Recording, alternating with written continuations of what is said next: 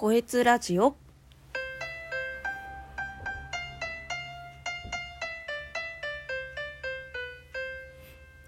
こんにちはこえつです。2022年3月2日水曜日を迎えました。皆様いかがお過ごしでしょうか？この番組は暮らしの中に役立つかもしれない情報を発信する番組となっておりますが今回は、えー2月にやったこと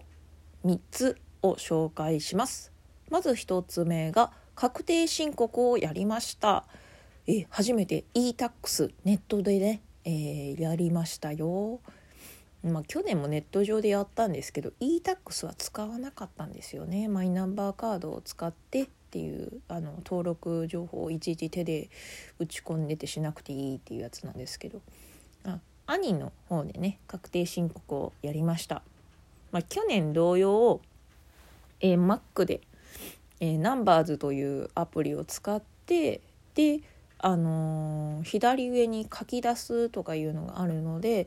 Excel に書き出して医療費控除を申告という形でね確定申告なんとかできました。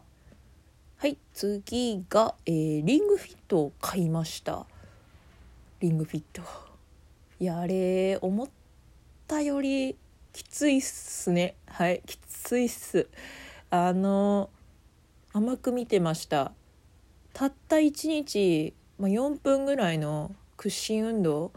やっただけで筋肉痛になってその次の日も私バカだから同じことやったんですよ。そしたらねもうねありえないぐらい痛くなってしまってあの23日治らなかったんですよその日から。もうね歩くのも痛い階段降りるのも登るのも痛い痛い痛い痛いでねもうね湿布も貼ってなんとかしたけど治らん治らんってねなってました。まあなんとか治りましたけどだからねあのまあ、すぐに筋肉痛くる人は気づけるかもしれないですけどそうじゃない人はやりすぎてしまうかもしれないのでリングフィットはねあのよほどのことがない限りは、まあ、筋肉痛起こることが多いみたいなのであのなんだろうあまり最初から飛ばしすぎないのがいいのかなと思いますもうねあの3分とか4分とかで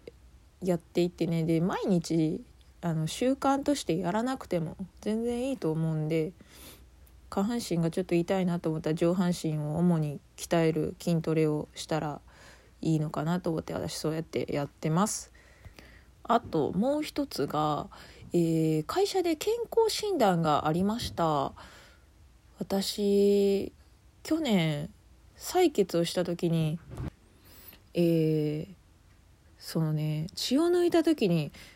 倒れてしまったんですよ目の前がね黒いうねうねみたいなのが現れてだんだん視界が赤黒くなっていったんですよねそういう経験今までしたことなくてすごく怖くてでベッドに寝かしてもらったんですけどまあ次からはあのベッド採血を選んでくださいって言われまして初めてベッド採血をしました